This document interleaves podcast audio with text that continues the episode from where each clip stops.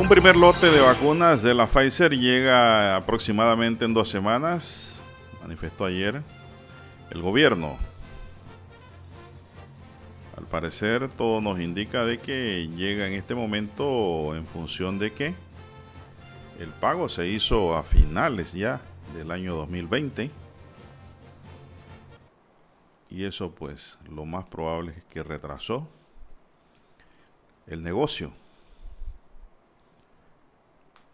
en este tema de las vacunas primero se paga, después se recibe. Esto no es dando y dando. Virus se concentra en Panamá y Panamá Oeste. El problema es real.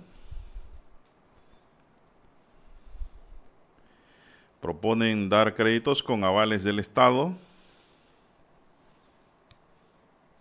Niegan recusación a los hermanos Martinelli y todo parece indicar que ahora sí hay luz verde para tratar el proceso de extradición hacia los Estados Unidos en Guatemala.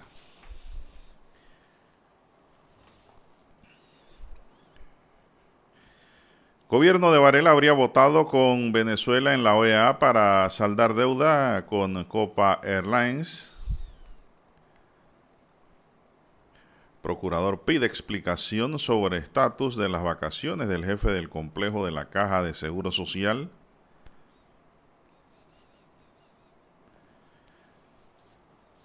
También, amigos y amigas, tenemos que continúa la ola de violencia y criminalidad en las calles. Dos ejecutados uno fue hallado en un basurero y otro en el río. Por otro lado, el 2020 cerró con 165 víctimas fatales, productos de atropellos y de colisión.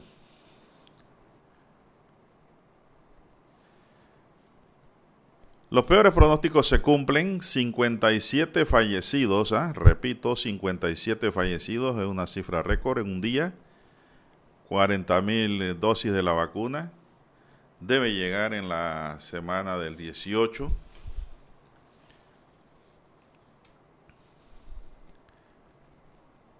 Pero esas vacunas no son para todo el mundo.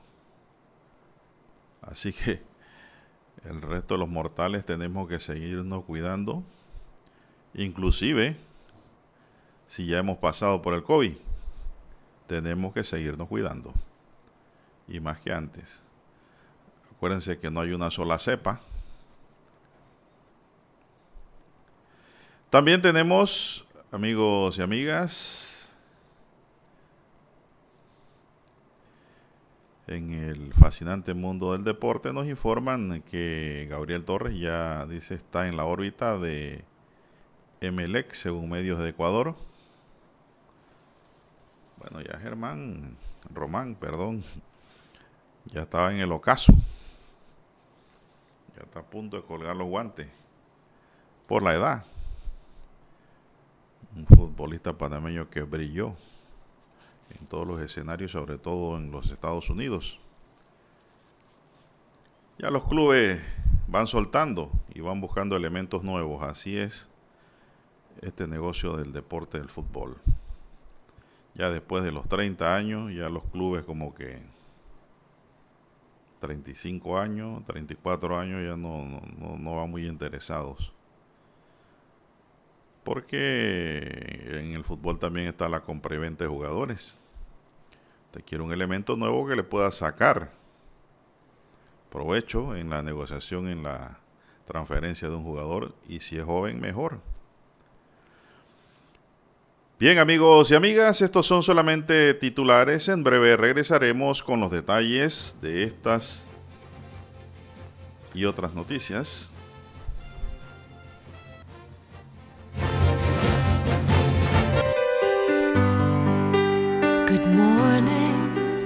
It's a wonderful brand new day. Omega Estéreo. Omega Estéreo. Good morning.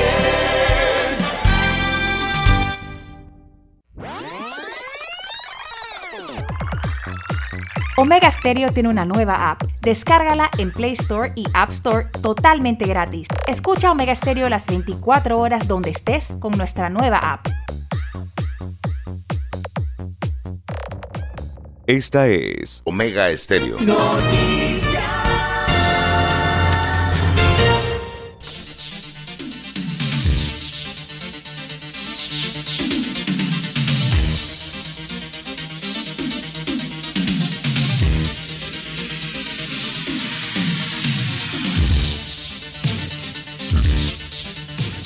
Bien, señoras y señores, muy buenos días. Bienvenidos a este espacio informativo en el tablero de controles. Me acompaña don Daniel Arauz Pinto en la mesa informativa, un servidor Juan de Dios Hernández Sanjur, agradeciendo ante todo a Dios Todopoderoso por esa oportunidad que nos regala de poder compartir con ustedes esta nueva mañana, llegando hacia sus hogares, a sus puestos de trabajo, a sus casas, ¿verdad? Y donde quiera que usted se encuentre a esta hora en Panamá y el resto del mundo. Gracias por esperarnos, gracias por escucharnos. Pedimos para todos y seguimos pidiendo con fe y devoción salud, divino tesoro. Salud, divino tesoro. Que Dios pues evite que le caiga el coronavirus. Y si le llega a caer, que le dé suavecito, como dice Roberto Durán. Suavecito. Y así, pues pasar esa etapa. Eso le pedimos a Dios para todos. Que no tenga complicaciones, porque este virus es un virus de tómbola. Y todo depende del sistema inmunológico de la persona. Ayer me decía un amigo doctor que todo depende del sistema inmunológico de la persona. Hay casas en donde le da COVID a la mayoría, pero hay algunos que no. Esos que no les da tienen un sistema blindado. Comen, toman mucha sopa. Sopa, sopa es el secreto. Y lo venimos diciendo. Tome sopa. Enséñale a sus niños a tomar sopa. No hay una cosa más linda que ver un niño tomando sopa en la mesa. Porque la mayoría de los niños no les gusta la sopa porque no se les induce, no se les enseña. O en la casa no la hacen porque hacer una sopa no es barato tampoco. Una sopa no es agua con sal tampoco y cubito Maggi, don Dani. La sopa lleva de todo, verdura y entre más cosas le pone, más alimenticia es. Así que, pues definitivamente, le pedimos también a Dios, para todos, seguridad y protección ante tantos peligros que nos rodean Pedimos algo más interesante también, que es, pero muy, pero muy interesante. Fe. La fe mueve montaña, ¿verdad? Con eso se puede hacer muchas cosas. Fe y esperanza. Bien, mi línea directa de comunicación le eh, se las doy, anótenla, es el WhatsApp doble seis catorce catorce cuarenta y cinco. Ahí estamos a entera disposición para responder, interactuar, recibir su valiosa información, responder sus preguntas jurídicas y legales, pues que a veces le aquejan. Ahí estamos gustosamente para compartir con ustedes la mañana y el resto del día. ¿Y por qué no parte la noche? Si estamos en un mundo de comunicaciones de interacción.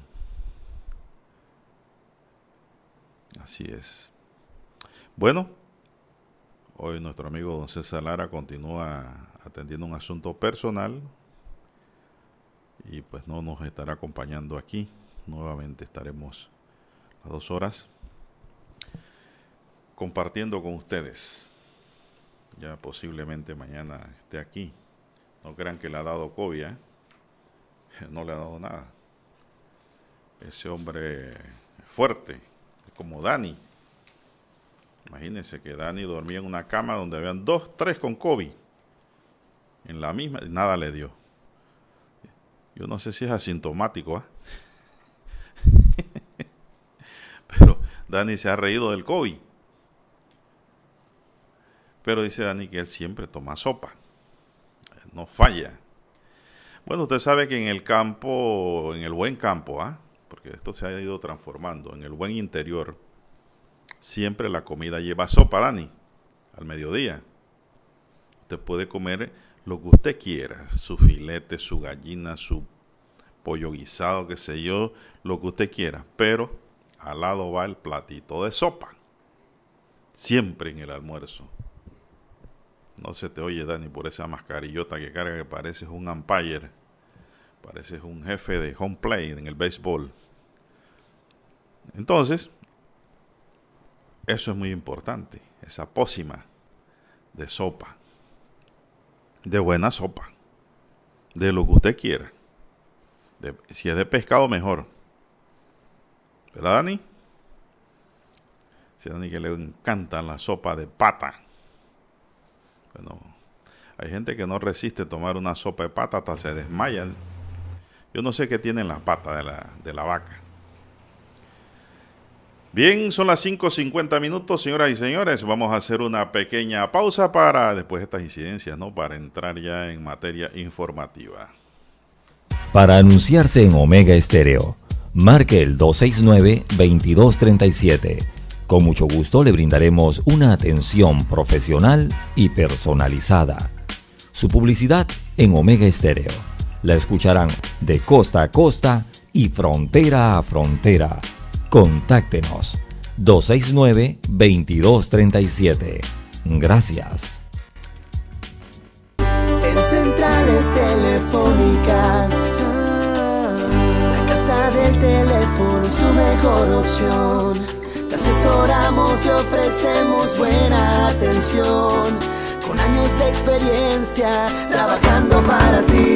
La casa del teléfono, ubicados en Via Brasil y lista hermosa. La casa del teléfono, líder en telecomunicaciones. La casa del teléfono, distribuidores de Panasonic. Ven a visitarnos. La casa del teléfono 229-0465 lsdtcorp.com Distribuidor autorizado Panasonic el mundo nos escucha. www.omegastereo.com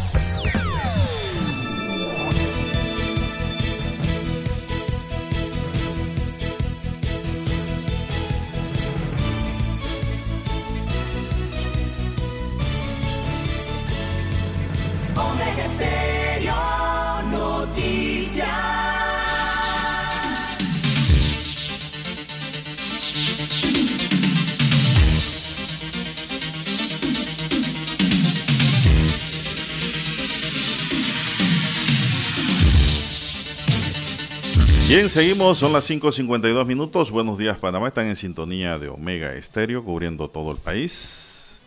Vamos a ver los resultados rápidamente.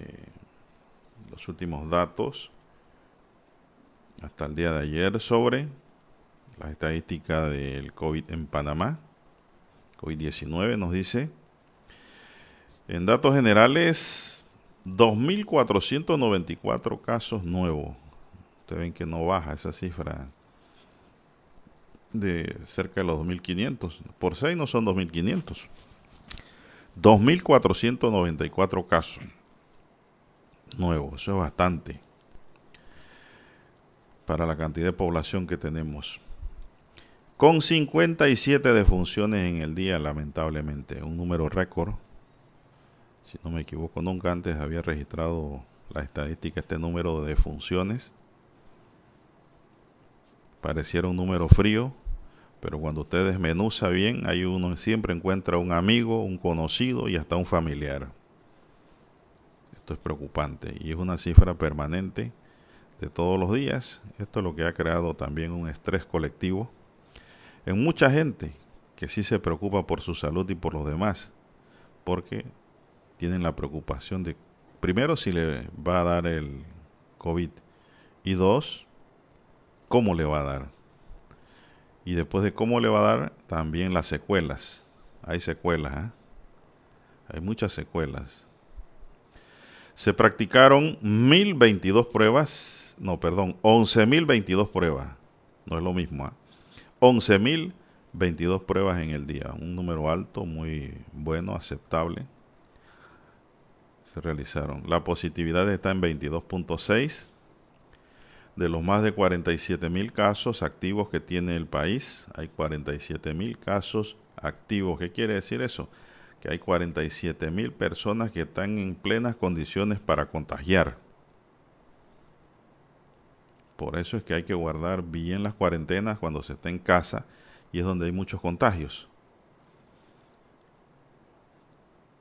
No hay que estar en la casa caminando para allá y para acá. Hay mucha gente que dice, no, pero yo tengo la mascarilla. No, señor. Señora, quédese aislado donde lo han colocado. Espere que le lleven su sopita, su comida. No se salga de allí. Porque puede contagiar al resto de la casa. Y mucho menos no se salga de la casa porque va de seguro a contagiar gente en la calle. Un 52% de estos casos están en las regiones de Panamá Centro y Panamá Oeste. Por eso es la cuarentena. Acuérdense que estamos en cuarentena en Panamá Centro y Panamá Oeste. Haciendo un punto aquí, esto no he visto retenes ni patrullas, como cuando empezó el COVID. Yo lo que le aconsejo es que no coja chance si no tiene salvoconducto, no tiene por qué estar en la calle o está fuera de su número de cédula, no salga porque de pronto le montan un retén. Y usted pensando que todo está bien, que no le va a ocurrir nada, lo retienen y hasta el carro le llevan. Si no puede justificar su presencia en la calle con el famoso salvoconducto que ahora es digital. Tuvieron que cambiarlo a digital para evitar las falsificaciones y venta de este documento.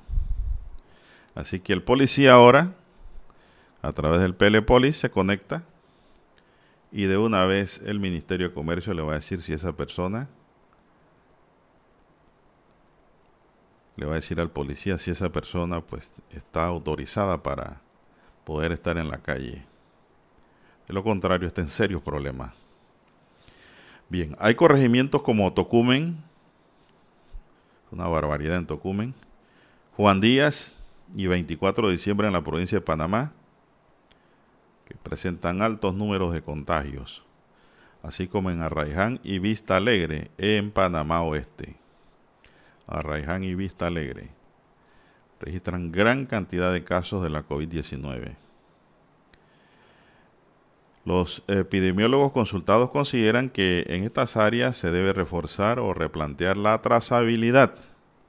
Es decir, hay que caerle, hay que ir detrás del COVID.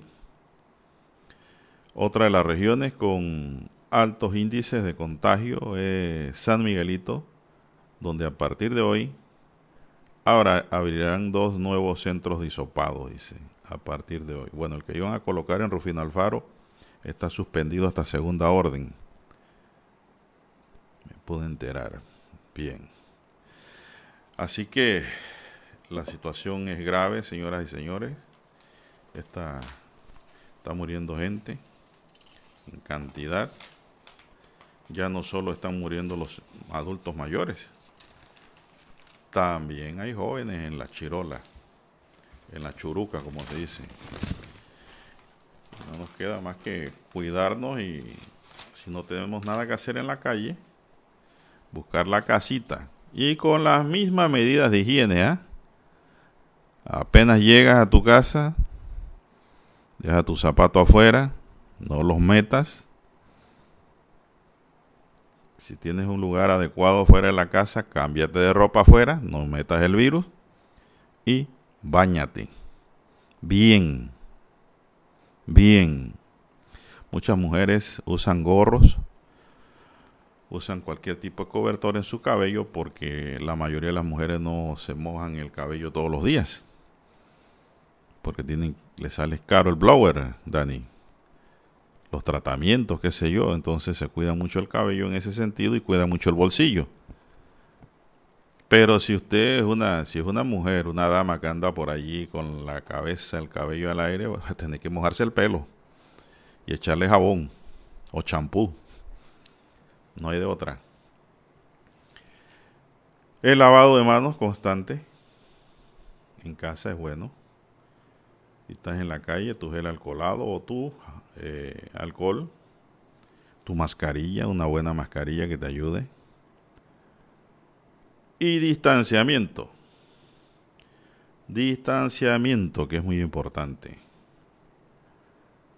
para todos. Y si va a andar en bus o en metro o en lugar donde hay más de 10 personas, digamos, acuérdese de usar una careta o cobertor facial transparente que no es ni caro. Eso hay desde un dólar para arriba. Eso también protege bastante. Eso es como un parabrisas. Y eso hay que limpiarlo, ¿ah? hay que lavarlo con agua y jabón también. No es que me la quito y la dejo ahí, me la pongo y la quito y la pongo. No, eso también hay que lavarlo bien con agua y jabón y ponerlo a secar para poder destruir el corona que se pudiese haber colocado allí, producto de la saliva, qué sé yo, o de un aerosol, porque dicen que este virus se transmite de esa manera más que por contacto en superficies, si no es de persona a persona, porque permanece en el aire también. Bien, son las seis en punto de la mañana, señoras y señores, vamos a hacer un alto para escuchar nuestro himno nacional.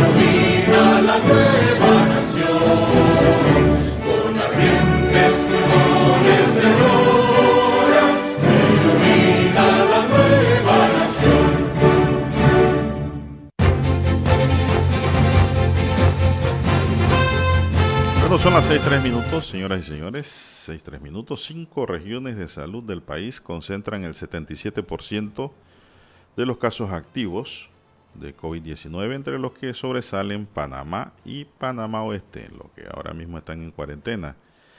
Según los reportes del Ministerio de Salud, en el país hay más de 47 mil casos activos, de los cuales un 29% se encuentra en la región metropolitana y un 22% en Panamá Oeste, un 11% en San Miguelito, un 8% en Panamá Norte y un 7% en Chiriquí, que no se debe descuidar. ¿ah?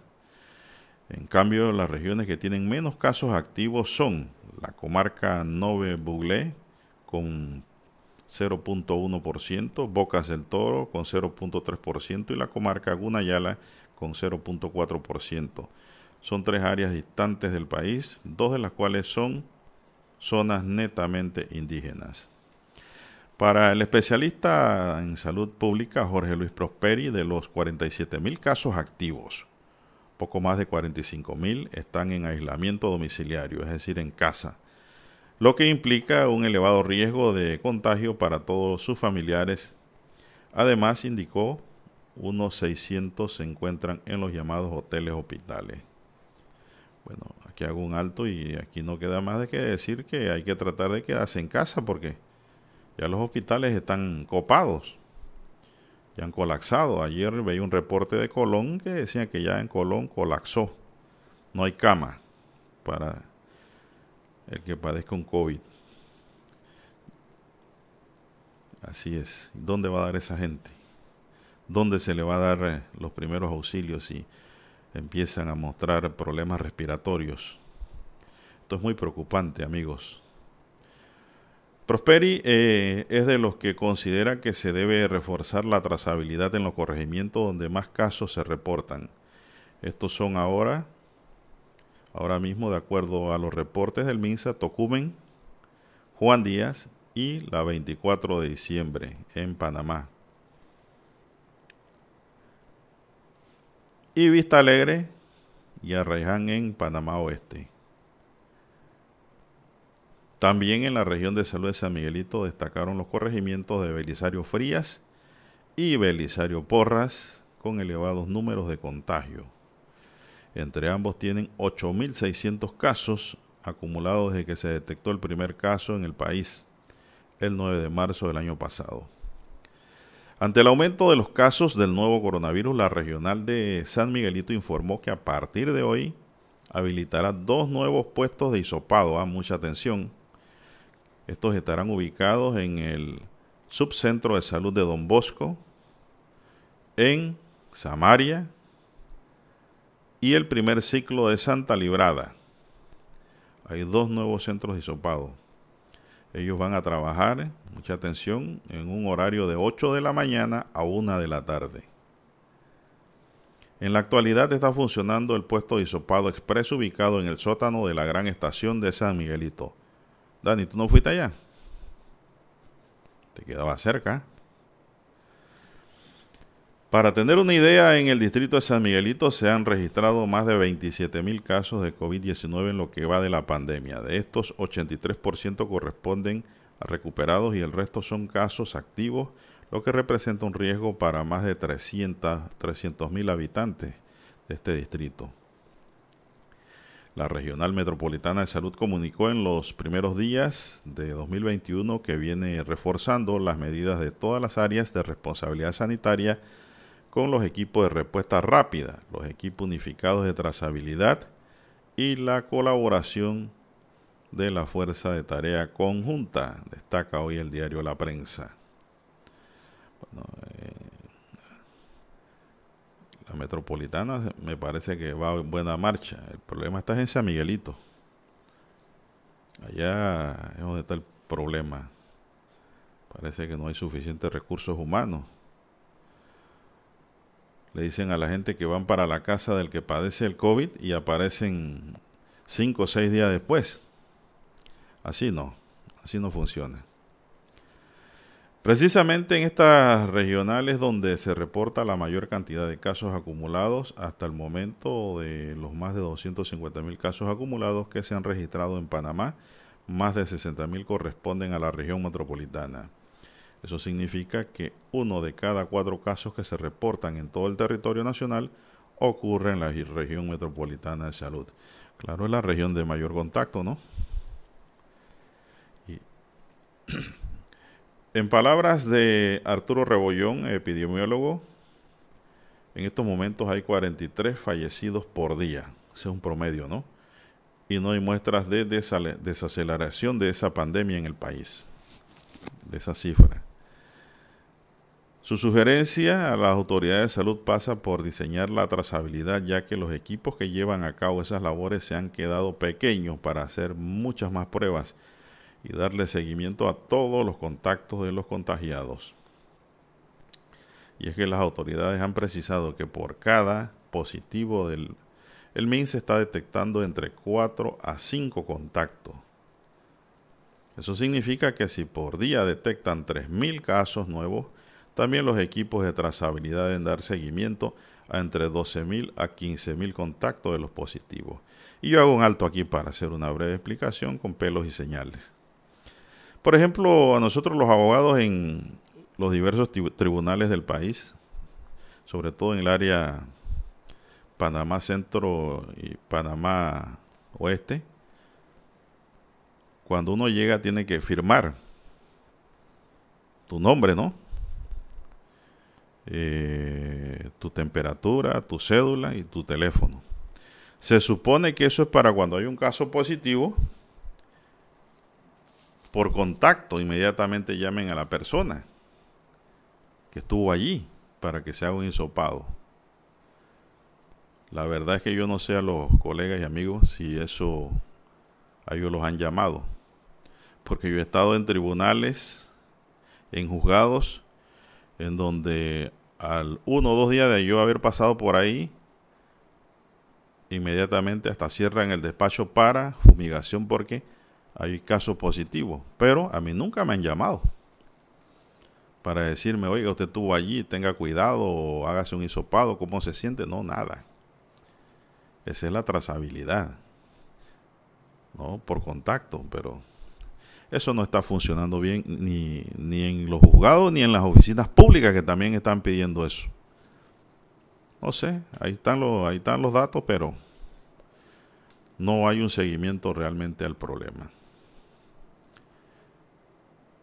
Tenemos que ir a lo básico, dice, mejor comunicación de autoridades, promoción de salud de verdad y con ganas monitorizar y evaluar todas las acciones que se hacen, puntualizó el doctor Rebollón. Bueno, así mismo es. Es lo que le acabo de decir.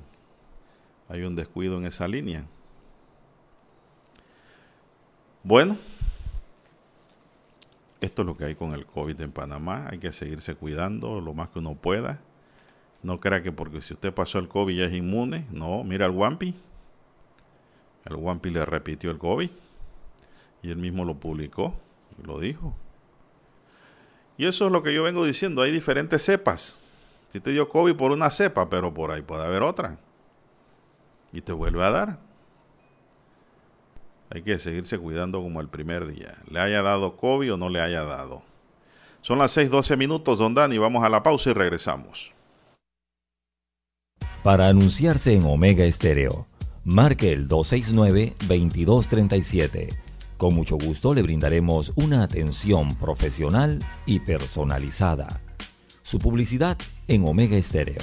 La escucharán de costa a costa y frontera a frontera. Contáctenos 269-2237. Gracias. Esta es Omega Estéreo.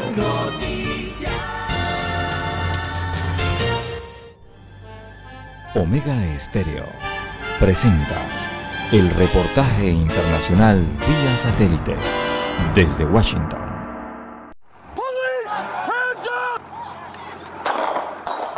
Cientos de manifestantes marcharon el domingo para exigir justicia ante el fatal tiroteo policial de un hombre de 23 años en Minneapolis, la misma ciudad en que murió George Floyd en mayo de 2020 y que llevó a cientos de manifestaciones contra la brutalidad policial por todo el país. La muerte de Dolal Id es la primera en la ciudad y que involucra a la policía desde que George Floyd murió luego de ser detenido por oficiales. El domingo, cerca de mil manifestantes marcharon en los alrededores del sitio donde Id murió el miércoles en un intento de detención de tráfico. La policía dijo que Id estaba siendo buscado en una investigación de armas. El jefe de policía, Medaria A. Radondo, publicó un clip de 27 segundos del video de la cámara corporal de un oficial y dijo que mostraba que Id disparó su arma primero y así defendió a sus oficiales. Uh, Claramente, al menos desde mi punto de vista del video y la información preliminar que también mencionó que un testigo vio al individuo disparar primero contra los oficiales. Mis oficiales estaban reaccionando a esa amenaza mortal. Jailani Hussein, directora ejecutiva del capítulo de Minnesota del Consejo de Relaciones Estadounidenses Islámicas, que ayudó a organizar la protesta, dijo a la multitud que las imágenes de la cámara corporal compartida por la policía de Minneapolis no son concluyentes y las criticó por haber sido editadas. El tiroteo fatal de Id, un estadounidense somalí, ocurrió a menos de un kilómetro y medio de la calle donde un oficial blanco de Minneapolis presionó su rodilla en el cuello de Floyd durante minutos, incluso cuando suplicaba que no podía respirar, causándole la muerte. John F. Burnett, Voz de América, Washington, D.C. Omega Estéreo presentó el reportaje internacional vía satélite desde Washington.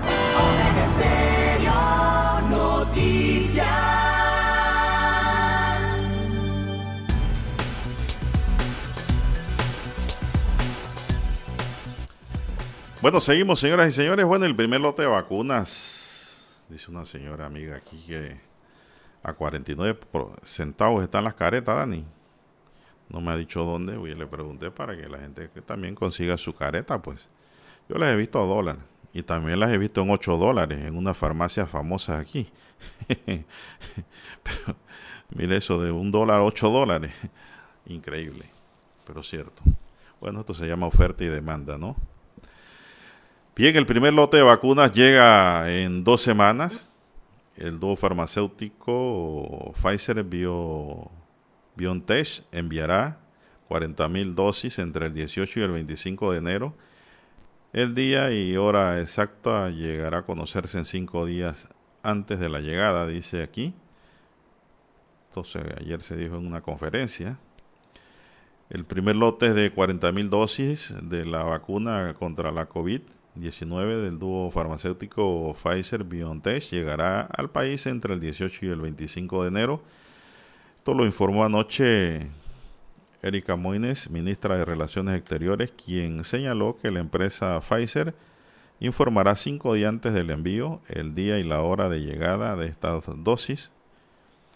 Isbeth Berrío, viceministra de Salud, aseguró que se realizó a tiempo el pago de 6 millones de dólares para la compra de las vacunas.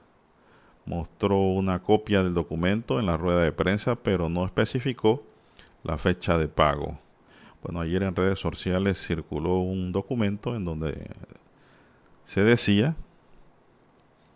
que el pago lo hicieron el 28 de diciembre de 2020 y eso lo había denunciado José Isabel Blandón antes a través de la televisión. Pero el documento no lo dieron público allí ni lo mostraron en cámara. Esto circuló en redes aparte, porque sabe que en Panamá todo se sabe. Mientras la Autoridad Nacional para la Innovación Gubernamental afina detalles de una plataforma con la que se llevará el control de la distribución y aplicación de la vacuna que llegue al país. La estrategia está dividida en fases que incluyen desde la identificación de las personas que recibirán las primeras dosis de la vacuna hasta un consultorio virtual en caso de que la persona registre síntomas luego de su aplicación, o sea, registre reacciones. Además, expertos de la farmacéutica brindaron capacitación al personal de la salud y de la AIG que estarán relacionados con el embalaje y desde el embalaje de las vacunas que requieren temperaturas de 70 grados, de menos 70 grados centígrados, de menos 70, es decir, muy, muy por debajo de menos cero. El país compró a Pfizer y a BioNTech 450 mil dosis de la vacuna para aplicarla a 225 mil personas en una primera etapa.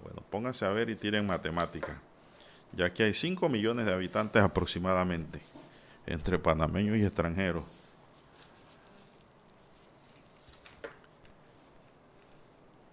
Y se van a vacunar 225 mil personas en una primera etapa, es decir, por el hecho de que venga ese poquito de vacuna, no podemos descuidarnos. Tenemos que seguir protegiéndonos y cuidándonos, tomando todas las medidas del caso y también viendo cuáles son las reacciones en quien se las pone. Claro, porque recordemos, estas son vacunas de velocidad. Son vacunas hechas de manera express. Porque no, tienen, no han tenido, por, claro, por el virus y la pandemia que está acabando el mundo, el tiempo suficiente para poder eh, cumplir con las fases tradicionales de una vacuna normal. De una vacuna que se ha hecho rápidamente eh, por parte de estos laboratorios.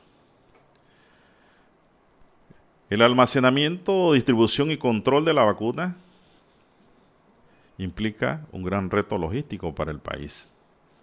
El Ministerio de Salud y la Autoridad Nacional para la Innovación llevan adelante estrategias para comenzar el proceso una vez llegue el primer lote de las 450 mil dosis de la vacuna adquirida a estas farmacéuticas para la inmunización de 250 mil personas. El resto no sabemos cuándo lleguen ni, ni cómo se va a hacer. El plan trazado es que los profesionales de la salud seguirán seguridad pública, aseo entre otros en la primera línea de la lucha contra la COVID, así como los adultos mayores encamados o en asilos y personas mayores de 60 años con, morbilidades reciba esta vacuna. El control será llevado mediante una plataforma o software de la AIG que desarrolla, está afinando los últimos detalles con toda la información proporcionada por la entidad como el MINSA y la Caja de Seguro Social sobre las personas a vacunar en el primer grupo. Esto lo explicó Luis Oliva, administrador de la AIG, quien detalló que la plataforma está dividida en cuatro etapas y la primera es la identificación de las personas que serán vacunadas en este primer grupo. Es bueno estas explicaciones para que la población esté bien informada. La segunda fase es la logística, para lo cual utilizarán los códigos de barra impresos en las cajas de las vacunas con el objetivo de llevar un inventario y control de la dosis, es decir, para que no se pierda ni una sola vacuna. Es importante tener un registro con qué lote se vacuna cada persona, qué enfermera lo vacunó y en qué lugar lo vacunó, detalló Oliva. Todo eso va a estar en una plataforma registrado. También establecieron un centro de operaciones en el Centro Nacional de Operaciones de Seguridad y Emergencia C5 en la provincia de Panamá, en el cual se tendrá el control de la temperatura y el despacho de las cajas. Para la tercera etapa, explicó el funcionario, desarrollaron una herramienta que permite que con la cédula de identidad personal se pueda registrar qué persona se colocó la vacuna y de qué lote. El sistema es muy similar al utilizado en el Vale Digital, dijo el funcionario. Bueno, eso es muy bueno porque ya hay experiencia, ¿no? En la institución sobre el sistema. La última fase es el consultorio virtual a través de la plataforma de respuesta operativa de salud automática conocida como ROSA, en donde las personas ya vacunadas al presentar algún síntoma podrán llamar para recibir una orientación. Oliva indicó que se realizan las adecuaciones para ofrecer esta opción en la plataforma Rosa. Las cuatro fases son importantes para llevar adelante la vacunación del primer grupo.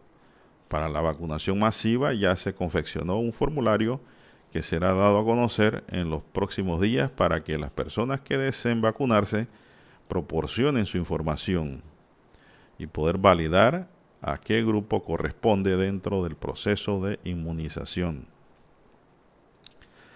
Por otro lado, eh, podemos informar también que el MINSA eh, dio a conocer que las primeras jornadas de vacunación se realizarán en las provincias de Panamá y Panamá Oeste Y para evitar las aglomeraciones de personas, porque esto no es lo que hay que evitar, se habilitarán centros educativos grandes con áreas abiertas y se notificará a los adultos mayores según el lugar de residencia para que acudan a aplicarse la vacuna.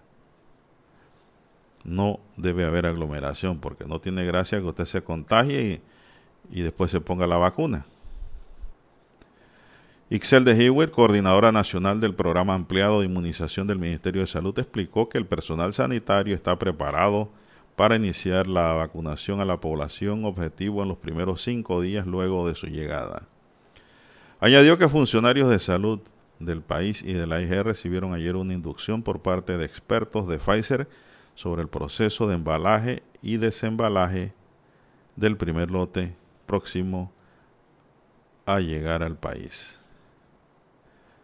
Es decir, la cadena de cuidado y de custodia de la vacuna. Cómo debe trabajarse. De Hewitt detalló que conocieron todo el proceso de extraer el producto una vez llega al aeropuerto internacional de Tocumen, cómo se embala en los cuadros con, en los cuatro congeladores instalados en el PAI, el proceso para descongelar y aplicar la vacuna. La funcionaria subrayó que Panamá tiene experiencia en la manipulación de vacunas y lo que hace diferente esta es la temperatura, a lo cual debe mantenerse. En cuanto al resto del proceso, es el mismo que se utiliza en el programa de inmunización, dijo la funcionaria. Las vacunas serán almacenadas en cuatro congeladores de temperaturas ultra bajas instaladas en la sede del PAI Tres fueron prestados por el Instituto Conmemorativo Gorgas de Estudios de la Salud y el otro es del Instituto de Investigaciones, Ciencias y Servicios de Alta Tecnología, INDISAT IP. La prensa obtuvo información que indica que la Universidad de Panamá y el Instituto Smithsonian de Investigaciones Tropicales ofrecieron cada uno un congelador Alminsa con la finalidad de reforzar la capacidad instalada para el almacenaje de estas vacunas, menos 70 grados centígrados. Eduardo Ortega Barría, asesor del Consorcio de Investigación de Vacunas COVID-19, indicó que el gobierno ha llevado negociaciones para que las vacunas lleguen lo más pronto posible al país. Añadió que Pfizer tiene 50 millones de vacunas para distribuir, de los cuales casi medio millón 450 mil vendrán a Panamá. El gobierno negoció con 15 casas farmacéuticas de cinco países, pero se seleccionaron las que tendrán aprobación de entes regulatorios como la Administración de Alimentos y Medicamentos de los Estados Unidos, la Agencia Europea de Medicamentos y la Organización Mundial de la Salud. Bueno, esto es lo que han dicho. Esas 450 mil deben llegar en 90 días, repartidos así. Las fechas las darán a conocer, pero se habla de que ya a mediados de enero debe estar aquí el primer lote. Hoy estamos aquí a 5. Bueno. Pero las vacunas no son para todo el mundo. ¿ah? Eso, en eso tenemos que estar bien claros. ¿ah? Ya dijimos quiénes van a ser vacunados, aunque eh, hay, mucha preocupación también ¿eh? por las reacciones que puedan provocar en las personas que le van a poner la vacuna. En, en salud, en seguridad y en aseo. Adultos mayores personas mayores de 60 años con, con, con morbilidad. ¿Cómo es la palabra, Dani? Con morbilidades. Con morbilidades. Bueno, no lo puedo pronunciar porque la mascarilla me aprieta demasiado. Eso ya está claro. Pero lo que voy, Dani, es que 250 mil es poquito.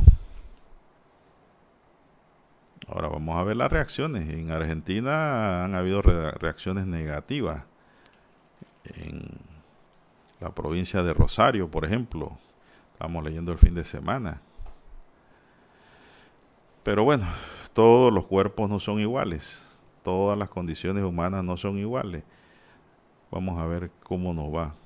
En términos generales deben ser por lo menos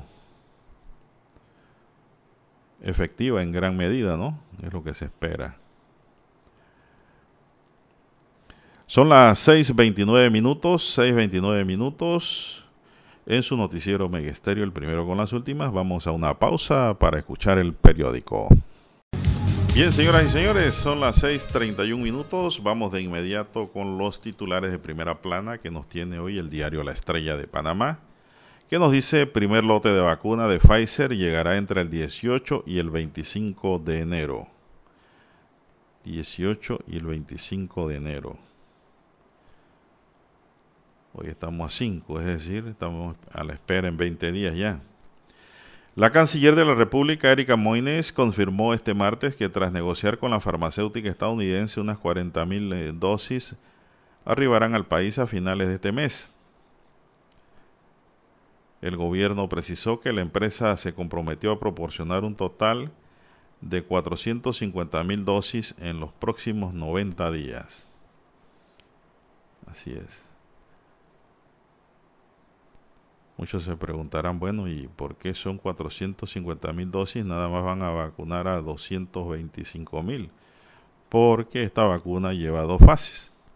Te ponen una hoy y luego tienes que esperar un tiempo que te van a indicar de cerca de 15, no sé cuántos días, pero entonces te ponen la segunda dosis después.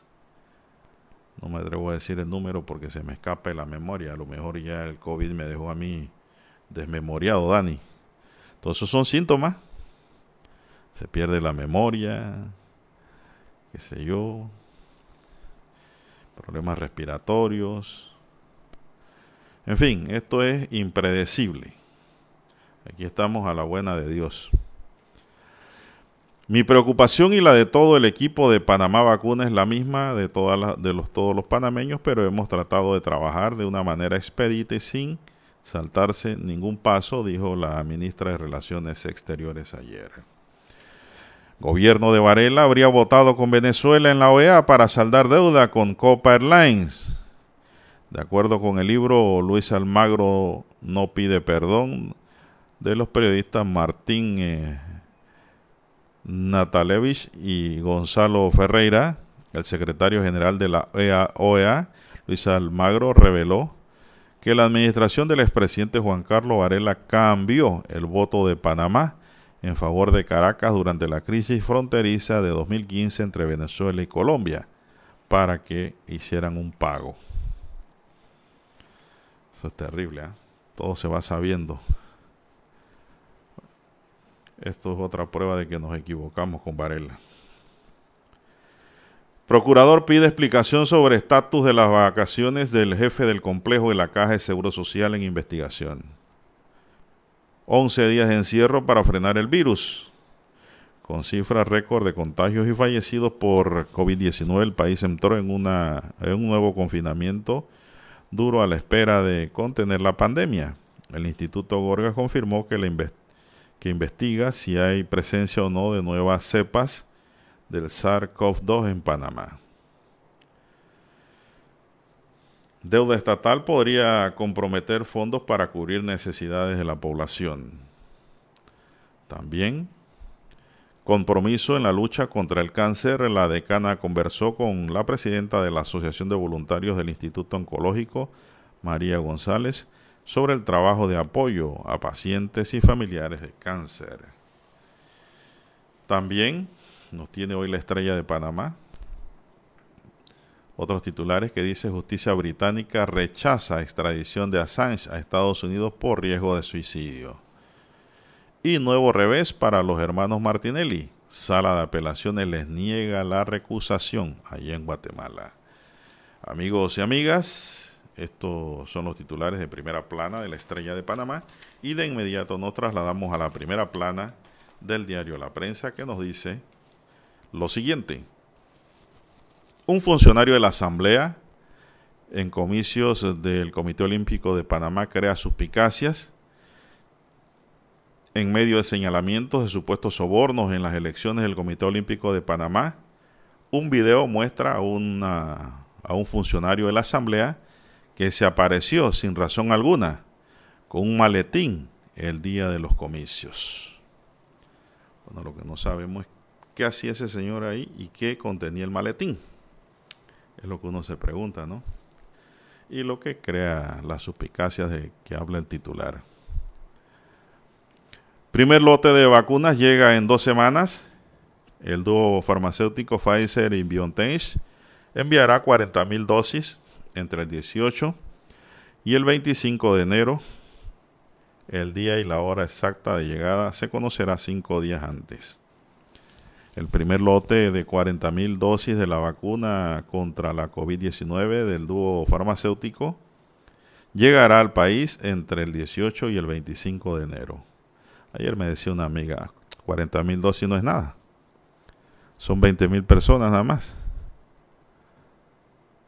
Pero recordemos que dicen que van a enviar 450 mil en los próximos 90 días.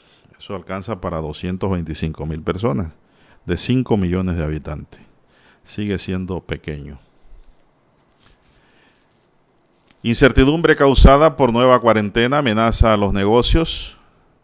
Varias actividades de la economía se han visto obligadas a cerrar o limitar su actividad por la nueva cuarentena decretada por las autoridades en un intento por contener el rebrote de los casos del coronavirus. Representantes de varios gremios consultados por la prensa, perdón, por la estrella, sí, por la prensa, el que tengo a mano, consultados por el periódico destacaron el impacto que tendrán estas dos semanas de menor actividad y destacaron que la incertidumbre reinante dificulta la toma de decisiones y perjudica la sostenibilidad de los negocios. El impacto de la nueva cuarentena ha sido muy negativo, principalmente porque crea nuevamente incertidumbre, dijo Naki Duque, Duque presidenta de la Asociación Panameña de Centros Comerciales, quien resaltó que luego de la primera reapertura los indicadores venían mejorando. Por su parte, el presidente de la APD, no, de la Asociación de Restaurantes y Afines de Panamá, Domingo de Ovaldía, dijo que unos 2.000 restaurantes, alrededor de un tercio de la oferta del país, dejarán de existir por la pandemia. Esto es una gran verdad y es una verdad palpable. Ya muchos lugares en Panamá en donde un restaurante dice se alquila. Ya se fueron, ya cerraron. Porque son negocios realmente muy sensibles ante una situación de pandemia. Virus se concentra en Panamá y Panamá Oeste. De los más de 47 mil casos activos que tiene el país, un 52% están en las regiones de salud de Panamá Centro y Panamá Oeste. Hay corregimientos como Tocumen, Juan Díaz, el 24 de diciembre en la provincia de Panamá, así como Arraiján y Vista Alegre en Panamá Oeste que registran gran cantidad de casos de la COVID-19.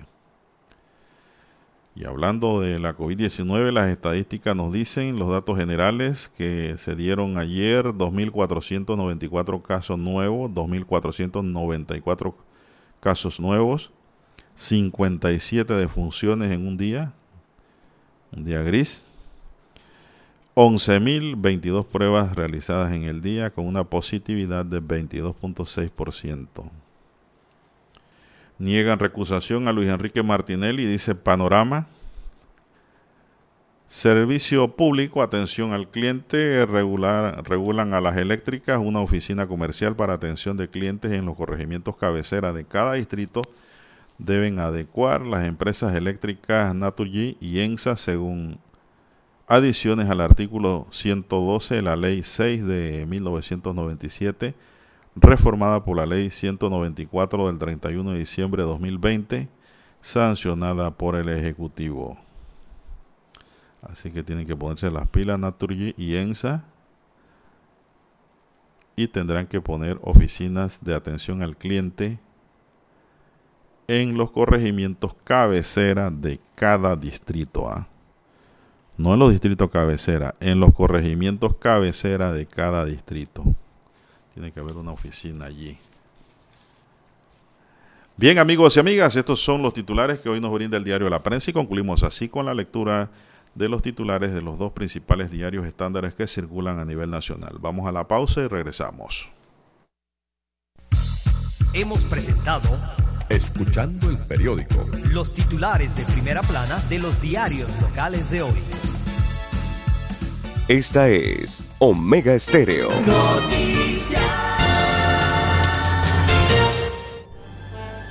Omega Estéreo presenta el reportaje internacional vía satélite desde Washington.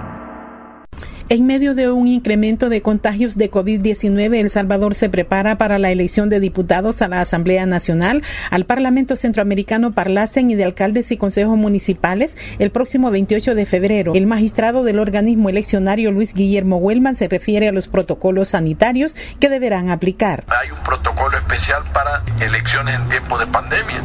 También la Asociación Mundial de Organismos Electorales da un protocolo y todos esos, sobre todos esos protocolos, vamos a trabajar los instructivos que vamos a hacer llegar a la población. El funcionario llamó a los 10 partidos en la contienda a que cumplan en sus actividades de campaña electoral con las medidas sanitarias para prevenir contagios de COVID-19.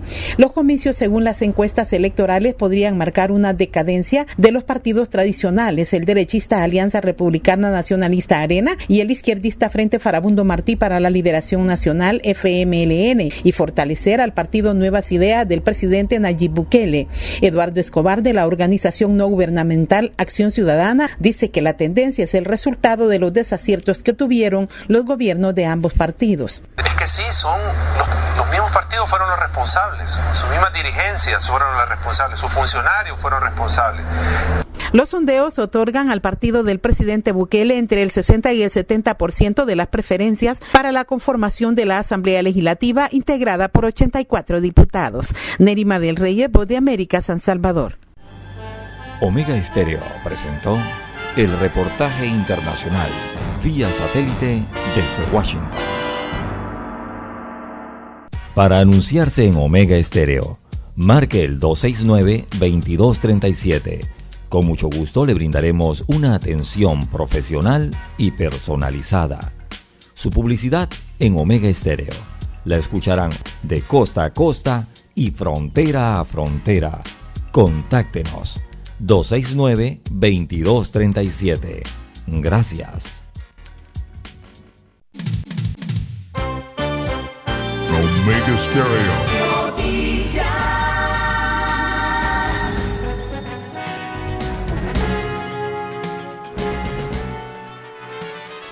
Bien, son las 6:44 minutos, señoras y señores. Bueno, ayer circuló en redes sociales, oiga, Dani, lo que decían que es la planilla del Ministerio de la Presidencia.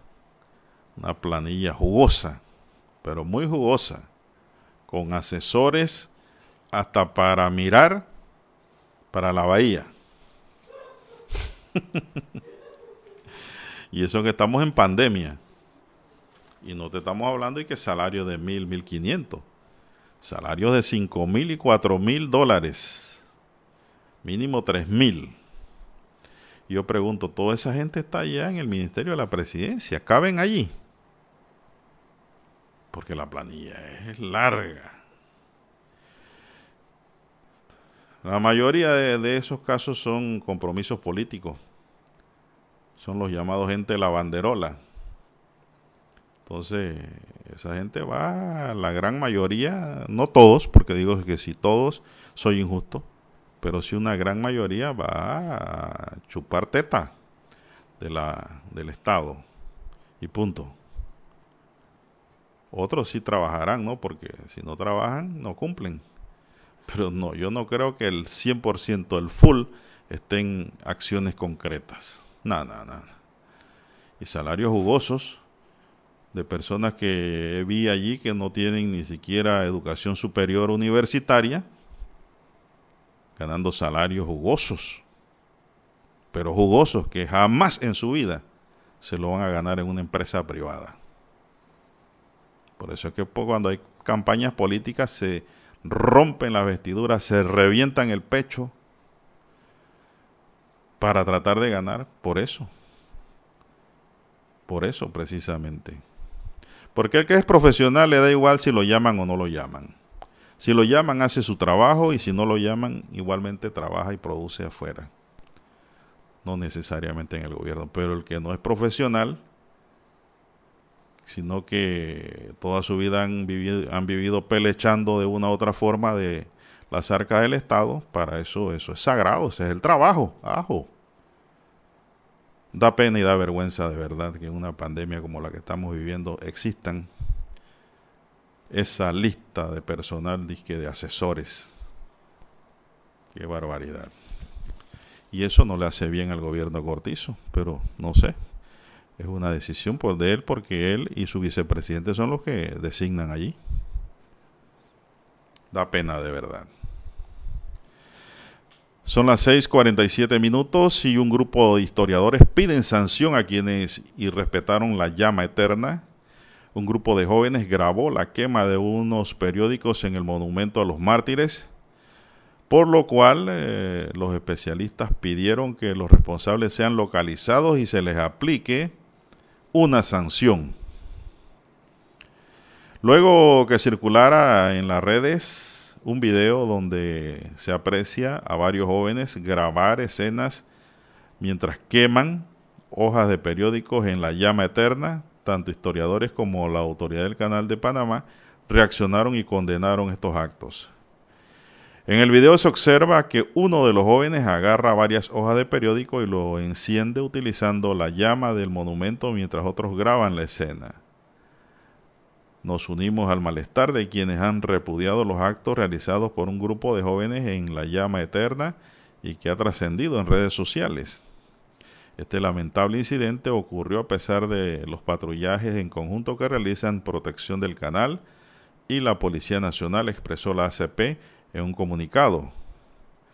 La llama eterna es un monumento a los mártires del 9 de enero de 1964 y está ubicado en el Centro de Capacitación Ascanio Arosemena en Ancón.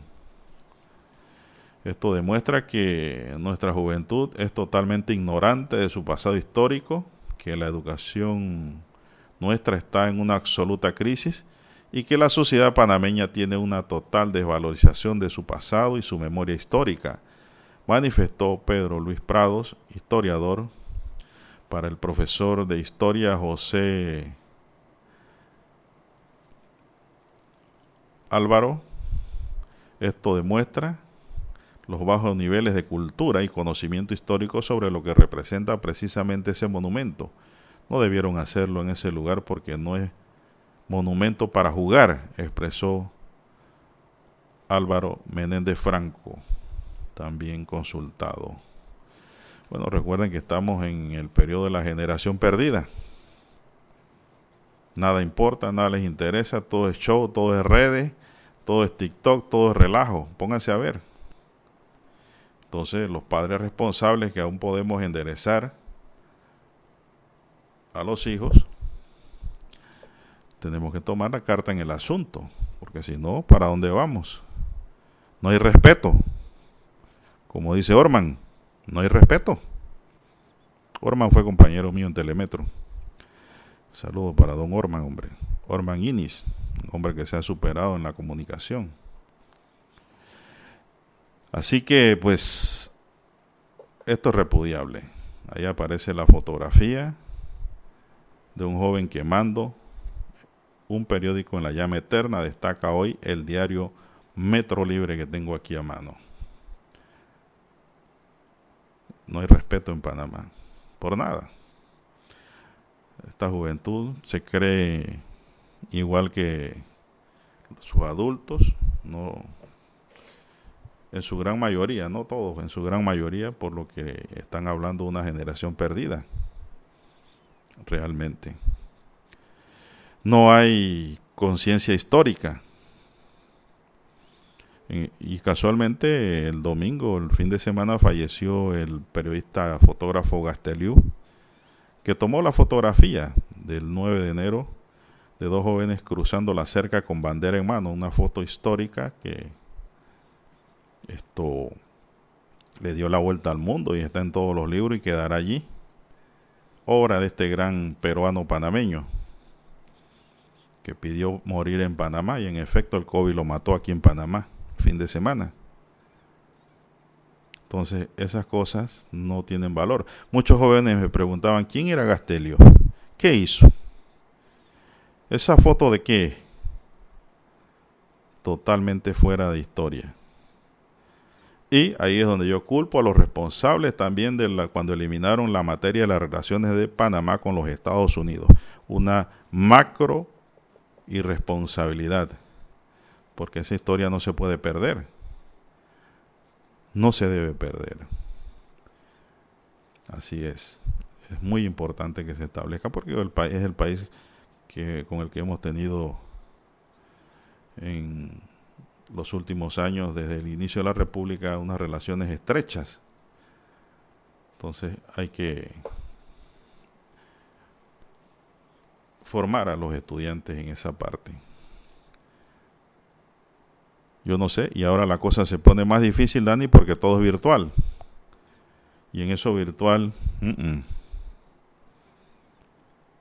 tampoco se puede impartir las enseñanzas de manera correcta, como debe ser. Porque es virtual, pues. Son las 6.52 minutos, señoras y señores, 6.52 minutos en su noticiero Omega Estéreo, el primero con las últimas. Tenemos aquí también que la sala primera de la Corte de Apelaciones de Guatemala rechazó una recusación que presentó Luis Enrique Martinelli Linares, hijo de Ricardo Martinelli Berrocal, contra los jueces que deben decidir su extradición a Estados Unidos. Esta sala estima que los argumentos del recusante no encuadran dentro de las causas invocadas, ya que en ningún momento se evidencia que el actuar de los juzgadores dentro de las diligencias de extradición haya, hagan dudar de su imparcialidad y que hayan externado opinión en el asunto, concluyó diciendo la sala primera de ese país. Luis Enrique y su hermano Ricardo Alberto fueron capturados el 6 de julio del año pasado en La Aurora, en la capital guatemalteca, cuando intentaban abordar un avión privado con destino a Panamá.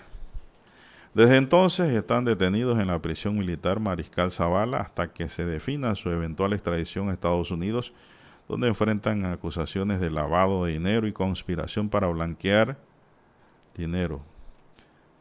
Investigación y proceso que adelanta la Fiscalía norteamericana y los tribunales de Nueva York. Aunque los hermanos deben responder a la misma acusación que permanece sellada por orden de un juez, el proceso de extradición de Ricardo Alberto se dirime en el Tribunal Tercero de la Sentencia Penal, Narcoactividad y Delito contra el Ambiente y el de Luis Enrique en el Tribunal Quinto. Es decir, son dos tribunales distintos que manejan la, la, causa. Ambos han recusado a los respectivos jueces de los tribunales tercero y quinto. Ambos recursos han sido negados por la sala de apelación.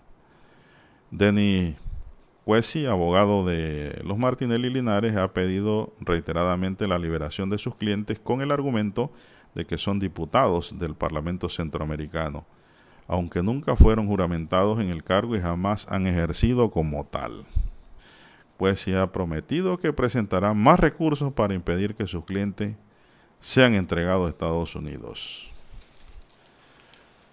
Son las 6.55 minutos, señoras y señores, 6.55 minutos.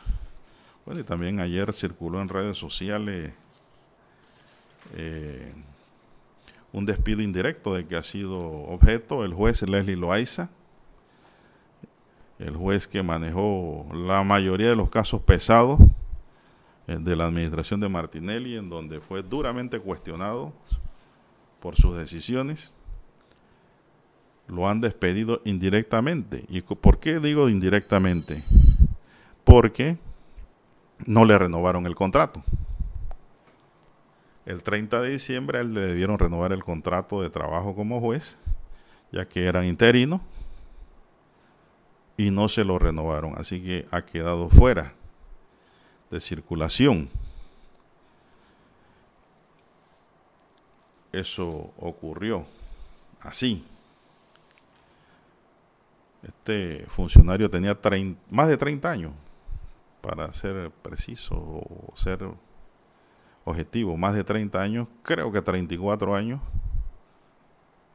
de ser funcionario en el órgano judicial.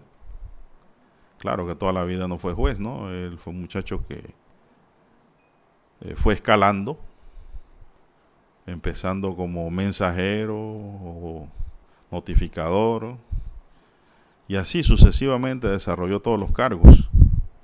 Hasta que llegó a juez, ganó un concurso para ser juez de municipal penal y esto luego deja el cargo, creo que renuncia a esa seguridad del puesto que tenía para irse a un puesto superior, pero por interinidad. La verdad es que yo no lo hubiera hecho. Más vale pájaro en mano que mil volando, Dani. Y ahora pues lo dejan sin nuevo contrato. Es decir, lo mandan a la banca. Conozco a Leslie porque Leslie estudió conmigo, derecho, Dani. Él y el hermano. Fuimos compañeros de aula en la Universidad de Panamá.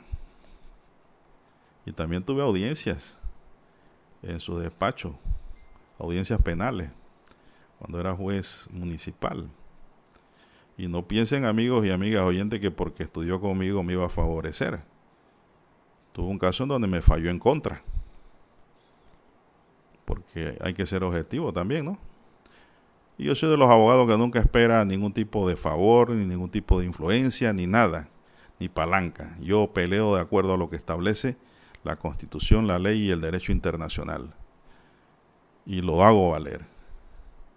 Luego en apelación, pues, mi cliente fue absuelto. En ese mismo caso, ese mismo expediente, por citar un ejemplo, y para que no piensen de que porque uno fue compañero de aula, te van a favorecer que son amigos. No, el juez también tiene que ser objetivo. Y si él considera que hay que condenar, condene, pues. Pero resuelva. Eso es lo que queremos los litigantes. Resuelvan, que no se estanque. Sea el proceso que sea, sea la esfera que sea. Penal, civil, comercial, administrativo, lo que sea. Nos vamos a la siguiente pausa, Dani, porque tenemos que ir a Washington y regresamos.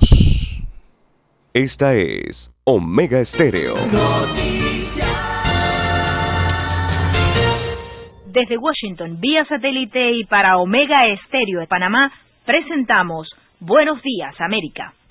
Buenos días, América. Vía satélite desde Washington.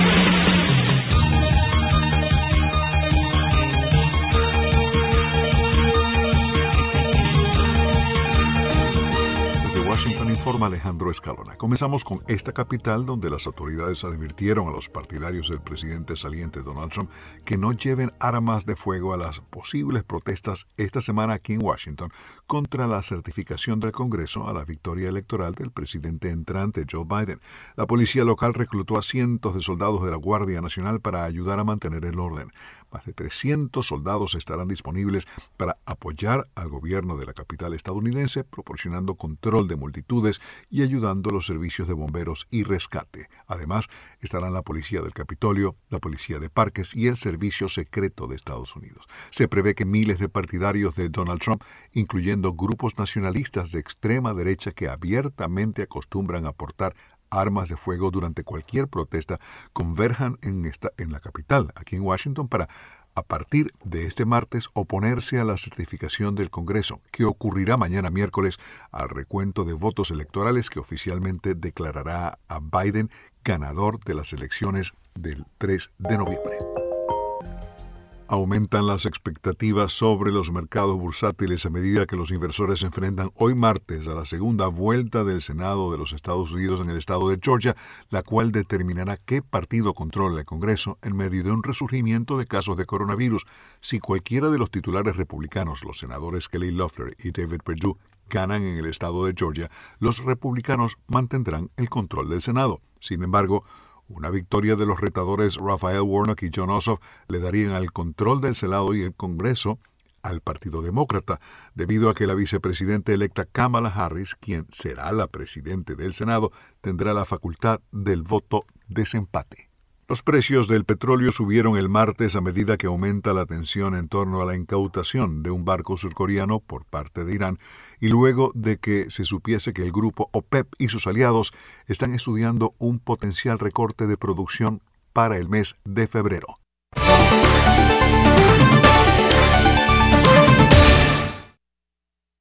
El presidente electo de Estados Unidos, Joe Biden, y el presidente saliente Donald Trump realizaron actos de campaña el lunes en el estado sureño de Georgia, donde dos elecciones de segunda vuelta hoy martes determinarán si los republicanos o los demócratas controlan el Senado estadounidense. Biden dijo en un mitin en Atlanta el lunes por la tarde que los votantes en Georgia trazarán el rumbo no solo durante los próximos cuatro años, sino para la próxima generación. Trump hizo campaña el lunes por la noche en un enclave fuertemente republicano en Dalton, en el norte del estado, continuando con sus críticas contra los funcionarios electorales de Georgia por negarse a revertir su derrota ante Biden en el estado en las elecciones del 3 de noviembre. Trump respalda a los dos senadores republicanos en funciones, David Perdue y Kelly Loeffler. Biden hizo campaña a favor de los dos demócratas, John Ossoff y el reverendo Ralph Warnock, un ministro bautista que enfrenta a Loeffler. Las encuestas muestran a los dos demócratas con leves ventajas en las contiendas, las cuales se hicieron necesarias porque ninguno de los cuatro candidatos obtuvo la mayoría en las votaciones de noviembre se espera que la eventual participación de votantes para las elecciones del Senado sea excepcionalmente alta, con más de 3 millones de boletas ya emitidas en la votación en forma anticipada. Luis Alberto Facal, Voz de América, Washington. Desde Washington vía satélite y para Omega Estéreo de Panamá hemos presentado Buenos Días América. Buenos días, América. Vía satélite. Nosotros investigamos profundamente para informar mejor. Eso quiere decir que en cada corregimiento, como en todo el territorio nacional, nuestros oyentes conocen la verdad completa de lo que ocurre en Panamá y el mundo.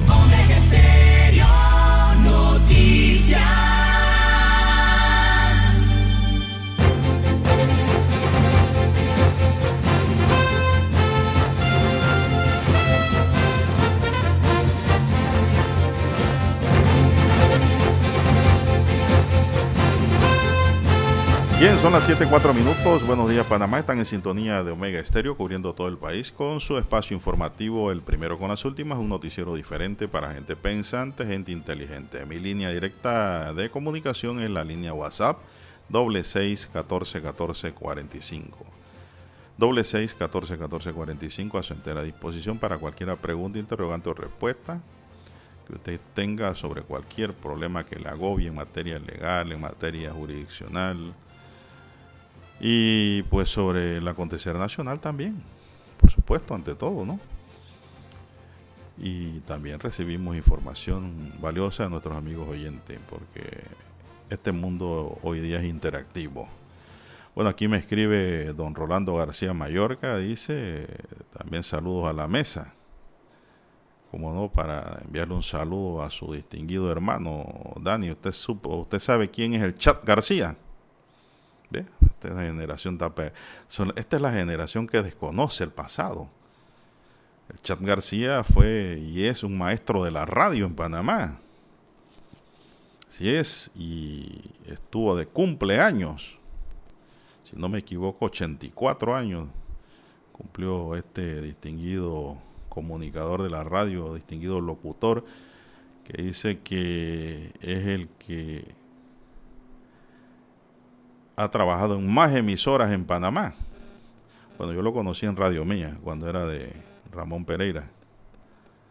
Ahí yo lo conocí, al Chap. Estaba yo haciendo mi pianino en la radio. Allí me dio algunos consejos, como todo buen entrenador, ¿no? La esquina, cómo hay que hacer, cómo debe ser. ¿eh? Cuando uno está jovencito y quiere aprender, uno escucha a los adultos, a los que saben y eso me ha ayudado mucho en mi formación profesional como comunicador social a través de la televisión y la radio. Así es. un locutor que ha trabajado. Felicidades, que siga cumpliendo muchos años más. Don Rafael El Chap García, el ah, hermano de Chombito Guirroy. ¿Se acuerda, Dani? Ese sí lo conoció. Ajá. Así que, pues, saludo para la familia García Mayorga. Ahí hay de todo en esa familia, ¿eh? profesionales de todas las ramas. Así que saludo para don Rolando y para su hermano el Chat García. Bueno, seguimos, son las 7, 7 minutos. Ahí lo vi en redes sociales, reunido también con Demetrio Romero Wong, otro gran maestro mío. Yo he tenido la gran satisfacción y el privilegio de haber trabajado con gente muy, pero muy, muy experimentada en la radio en Panamá. Y eso es bueno, porque uno aprende de los que más saben. Y no, no aplique esa máxima que dice, me gusta aprender, pero no me gusta que me enseñen. No, usted aprenda y pida que le enseñen. Si así es como se aprende, se sube por la escalera. Bueno, tengo una información aquí, señoras y señores, que del 11 al 23 de enero, del 11 al 23 de enero, póngalo ahí, márquelo en el calendario, se llevará a cabo la decimoctava edición del Panamá Jazz Festival Virtual 2021 para los amantes de la música y del jazz. El evento rendirá homenaje a Enid Lowy y a Jen Jefferson, y contará con la presentación de diferentes artistas. Esto podrá apreciarse accediendo a la siguiente dirección, anótela allí también, panamajazzfestival.com, eso es facilito.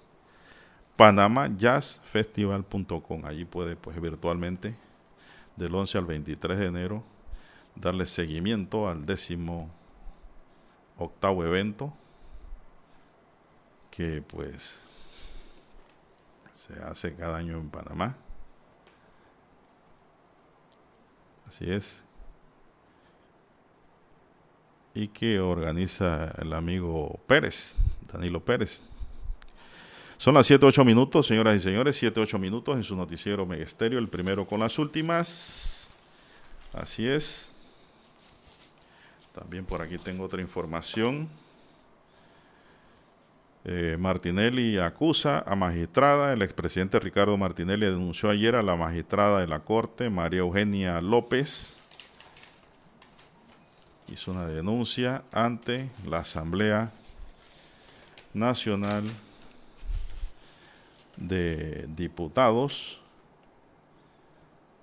Así es, por la supuesta comisión de delitos contra los servidores públicos y la Administración de Justicia la denuncia tiene génesis en una entrevista realizada en Next TV, donde aparece un testigo anónimo denunciando la compra de funcionarios para alterar la programación de fechas de audiencias en el sistema penal acusatorio. Bueno, esto surge una vez le fijan fecha de audiencia a Martinelli. Dicen que alteraron el calendario, pero es que eso no le veo mayor peso ni mayor resultado porque para empezar, todos los calendarios han sido alterados por la pandemia. Para empezar, Dani. Segundo lugar, las programaciones se pueden hacer en cualquier momento. El hecho de que hayan calendado audiencias previamente no indica que no se puedan incluir otras. Me decía un amigo que simplemente aquí lo que busca el exmandatario es provocar que en su momento poder recusar a la magistrada a raíz de esta denuncia que hizo ante la Asamblea, para que no conozca su caso cuando eso nuevamente suba a la Corte. Bueno, puede ser. Son jugadas del ajedrez, del ajedrez político legal también que se dan, ¿no?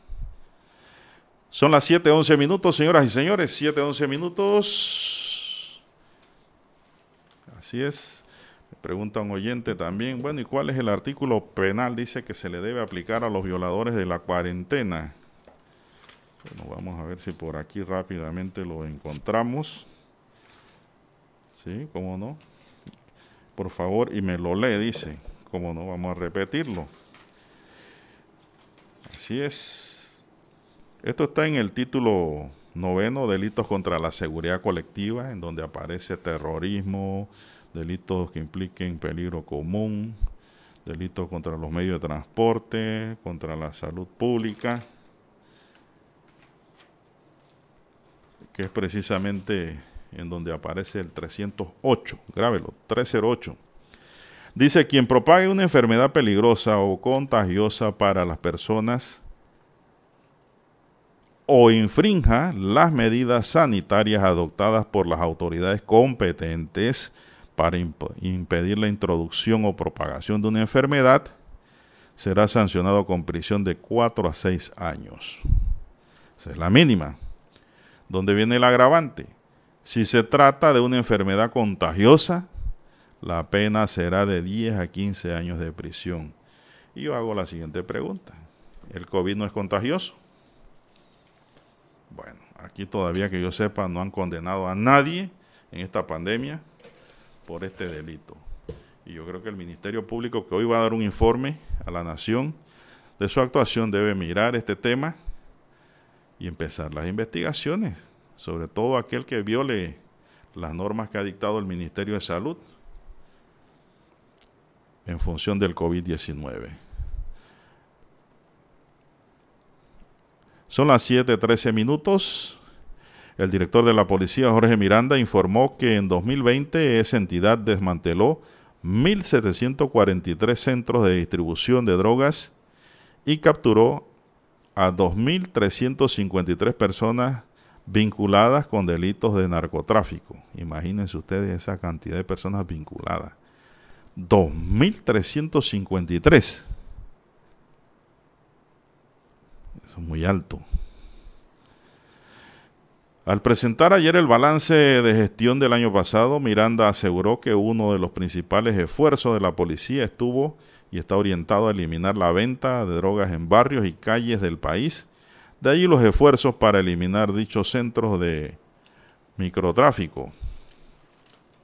Precisó que los sospechosos fueron apresados en 2.119 operaciones enfocadas en este aspecto de la delincuencia local. Por otra parte, Miranda dijo ofrecer detalles que en 2020 hubo un aumento de 5.6% en los homicidios. Hasta noviembre pasado el Ministerio Público reportaba 456 casos, es decir, 63 casos o 16% más que los 393 contabilizados en el mismo periodo, pero del año 2019. Esto fue un informe que dio ayer el director de la Policía Nacional, que ya pronto también va a tener que abandonar el cargo por jubilación. No sabemos también ahora quién dirigirá esa institución. Eso está pendiente. Creo que también se jubila el de la aeronaval. Son las 7:14 minutos, señoras y señores. Dani, una última pausa para entrar en la recta final. Para anunciarse en Omega Estéreo, marque el 269-2237. Con mucho gusto le brindaremos una atención profesional y personalizada. Su publicidad en Omega Estéreo. La escucharán de costa a costa y frontera a frontera. Contáctenos 269-2237. Gracias. Omega Estéreo presenta el reportaje internacional vía satélite desde Washington. Estados Unidos debería abandonar su intento de extraditar al fundador de Wikileaks, Julian Assange, tras la negativa de un tribunal británico de autorizar la medida, dijo este lunes la editora en jefe de Wikileaks, Christine Raffenson. A horrible year in 2020. It has been annus horribilis for most of us. El 2020 fue un año horrible. Ha sido annus horribilis para la mayoría de nosotros. Pero recordemos que este ha sido el décimo año de la situación de Julian Assange. Pero, ¿qué momento? Un atisbo de esperanza para comenzar el nuevo año y con suerte una nueva era. Es un día de victoria para Julian Assange, pero tenemos que ser cautelosos ya que no es necesariamente una victoria para el periodismo. El juez bloqueó la solicitud este lunes debido a preocupaciones sobre la salud mental de Assange y el riesgo de que se pueda suicidar si fuera transferido a una cárcel de Estados Unidos. Julian Assange, de 49 años, es buscado por la publicación de miles de documentos clasificados o confidenciales en 2010 y 2011.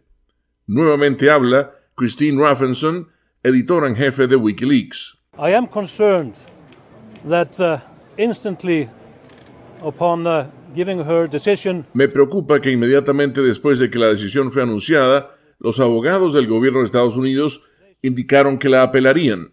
No deberían hacerlo.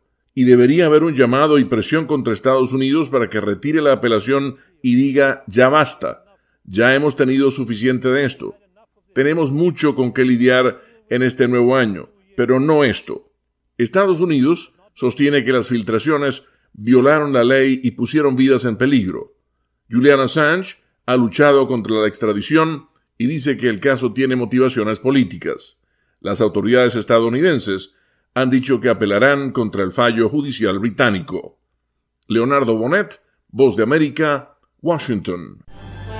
Omega Estéreo presentó el reportaje internacional vía satélite desde Washington. Esta es Omega Estéreo.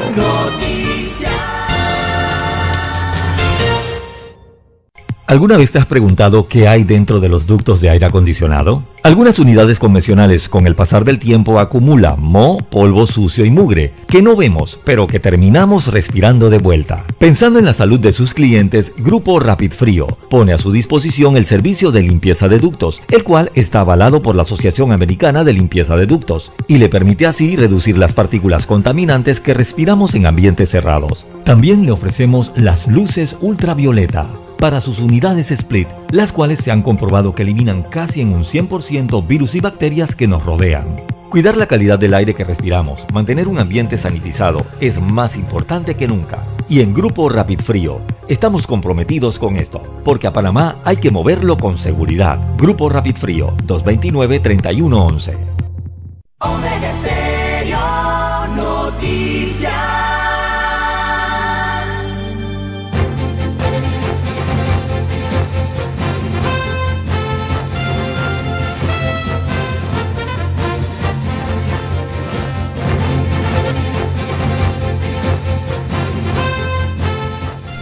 Bueno, aquí tenemos, señoras y señores, que ya está vigente el decreto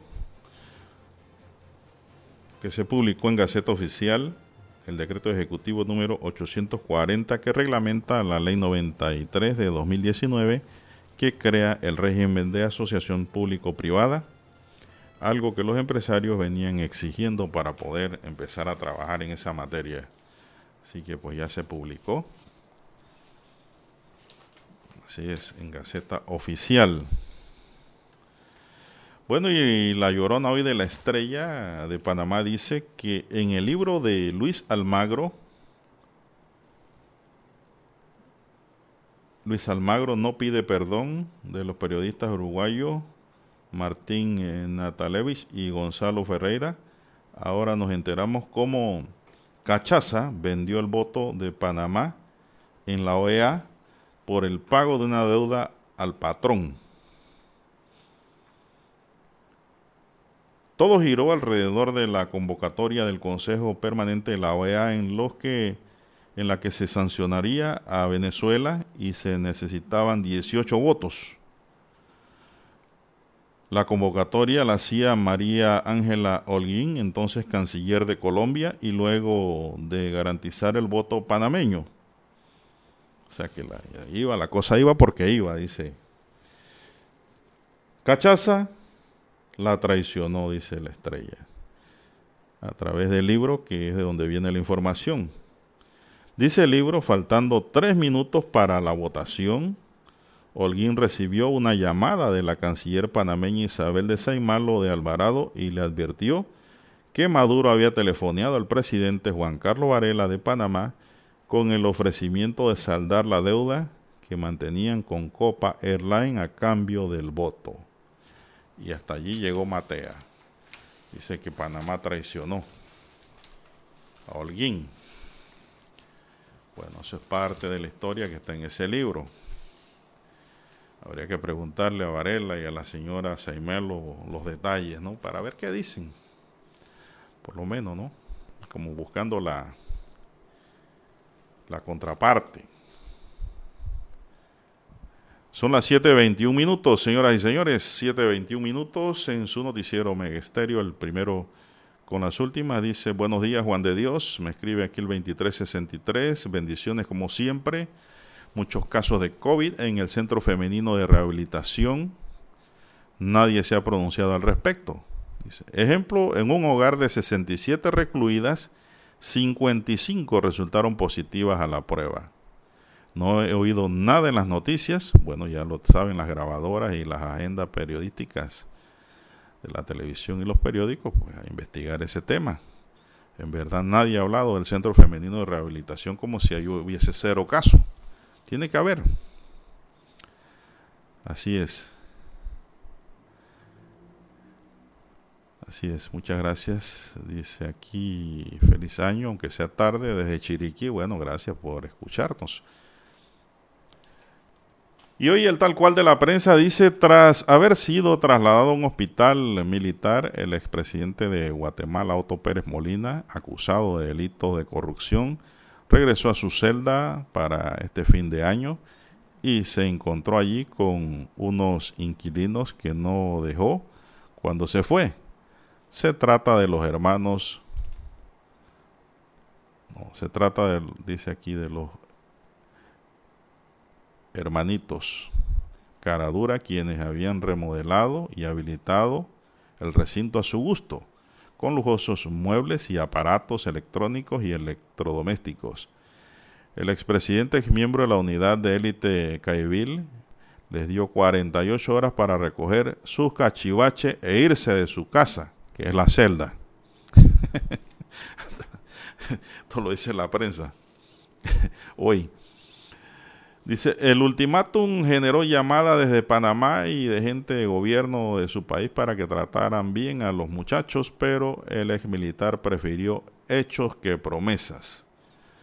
Los hermanitos debieron salir con todo y aire acondicionado y pasar su Navidad durmiendo en sus lujosos muebles y sin los invitados e invitados que acostumbraban permitirles. Ahora van, dice, a habilitar otro espacio seguramente con los mismos lujos ante la mirada furiosa de otros internos, hartos de, los, de las ostentaciones prohibidas para ellos. Con todo, no se desanimaron. Hubo vino y cerdo agridulce para celebrar las fiestas de fin de año. Dice, salud, perdón, salud, dice hoy la prensa. Son las 7.24 minutos y siguen otras glosas de tal cual de la prensa. Dice, siguiendo el ejemplo de su jefe, la fuerza pública hizo su rendición de cuenta tal como lo hizo Cortizo el sábado. Fueron muy selectivos a la hora de escoger los temas y por supuesto las acusaciones y supuestas investigaciones por abuso de poder brillaron por su ausencia. Como dice el dicho, lo que hace el gallo, lo hace la gallina. Dice hoy el tal cual. También dice Año Nuevo, el diputado Jairo Bolota Salazar, hasta donde se sabe todavía por el Partido Revolucionario Democrático, envió un mensaje en redes sociales con motivo del nuevo año que no solo fue publicado por el jefe supremo del partido en formación RM, sino que además lo puso de ejemplo para todos los diputados y políticos del país. Por lo visto el mensaje no causó mucha gracia entre los seguidores de RM. Habrá que guardar, dice muy bien, este mensaje para cuando brinque la liebre, porque de que brinca, brinca. Bueno, sí. Esas cosas están a la espera, ¿no? Lo mismo como cuando se dice que Zulay Rodríguez va a ser la vicepresidenta de Ricardo Martinelli. Digo, es un hecho que pareciera ser ya público y notorio, ¿no? Y también ayer hablaban de que una alianza entre José Isabel Blandón y el líder hasta, hasta hoy día de cambio democrático, Rómulo Rowe, no se podía dar. Bueno, eso no se va a dar por dos causas. La primera de ellas es que hay un adagio popular que dice que dos cangrejos no pueden vivir en el mismo hueco. Allí ninguno de los dos va a querer ser de segundo. Y en segundo lugar, Rómulo Rogue está en la cuerda floja. El poder real en la Asamblea de los Diputados, a mi sano entender, lo van a desplazar. Lo van a desplazar. Ustedes van a ver porque el poder real en cambio democrático está en los diputados de cambio democrático que están en la asamblea, que tienen eh, el manual político real de poder mover y hacer. Y por los vientos que soplan, Yanivel Ábrego pudiese estar aspirando a presidir ese partido. Aparte de que hay otros por allí también que lo están haciendo, pero todavía están calladitos. No se ha dicho ni se sabe nada. Así que por esas dos causas pienso que eso no va para el 2024 para los que estén vivos. Porque el COVID de aquí a allá ha arrasado con mucho, pero muchos panameños. Ojalá no estemos en la lista, pero bueno, uno no sabe realmente. El mañana no es prometido para nadie. Bien, son las 7.29 minutos, señoras y señores, se nos acabó el tiempo. Nos acompañó don Daniel Arauz Pinto en el tablero de controles. Muchas gracias, Daniel. Y en la mesa informativa les acompañó Juan de Dios Hernández Sanjur. Gracias, señoras y señores. Sigan en sintonía de Omega Estéreo porque ya está preparado el equipo de Infoanálisis.